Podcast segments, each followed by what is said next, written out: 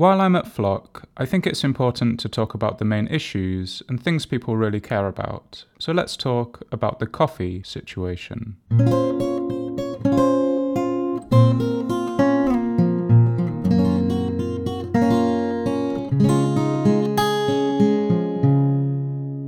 This morning I arrived at the Blavatnik School of Government with about 20 minutes spare. It was time for a coffee.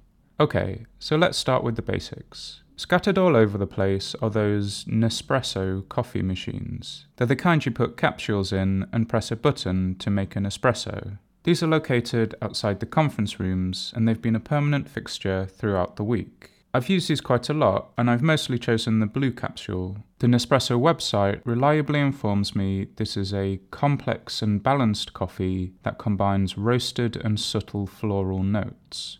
On a few occasions, these machines have broken down and the capsules have gotten stuck. Luckily, there's sufficient redundancy that this isn't really a problem, and the catering staff are routinely fixing them, topping them up with water and emptying out the used capsules. There's an ongoing but somewhat futile effort to nicely present the capsules on the table, next to printed materials explaining what they are. I think most people just grab anything though.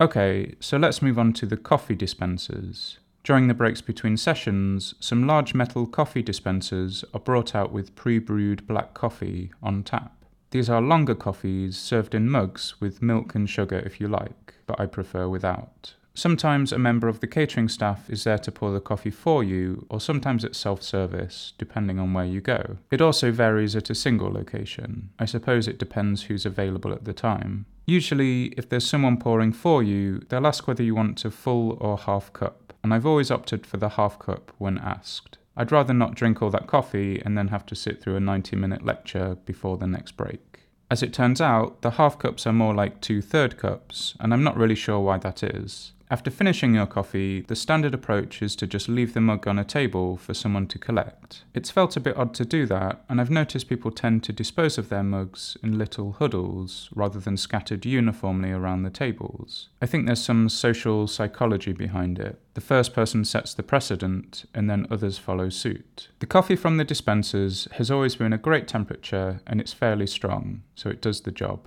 It's often accompanied by some kind of sugary snack like a slice of cake or a flapjack. Finally, there's my favourite option a dedicated coffee station with a barista just outside the main entrance to the Mathematical Institute. This is the same place that serves the free ice cream, and the coffee is also free. The coffee here is very good, and they offer a selection of cappuccinos, lattes, flat whites, espressos, and Americanos. I've mostly gone for flat whites and Americanos, and they've tasted great. I couldn't tell you what beans they're using though. They taste much better than the other coffees, but I think that's just because they're ground fresh. To some extent, the coffee station is a victim of its own success. There's often a large gathering of people around it, and it can take up to 10 minutes to siphon through the crowd, place your order, and then wait for your coffee. It's also the only one around, so if you're located elsewhere, like at the Blavatnik School of Government, it takes five minutes or so to walk there, so it has its downsides too. For the most part, you can take your coffee or other drinks and snacks into the lecture rooms, and I've done this on a few occasions. I don't really like taking in the mugs though, as they often get put on the floor and people knock them over.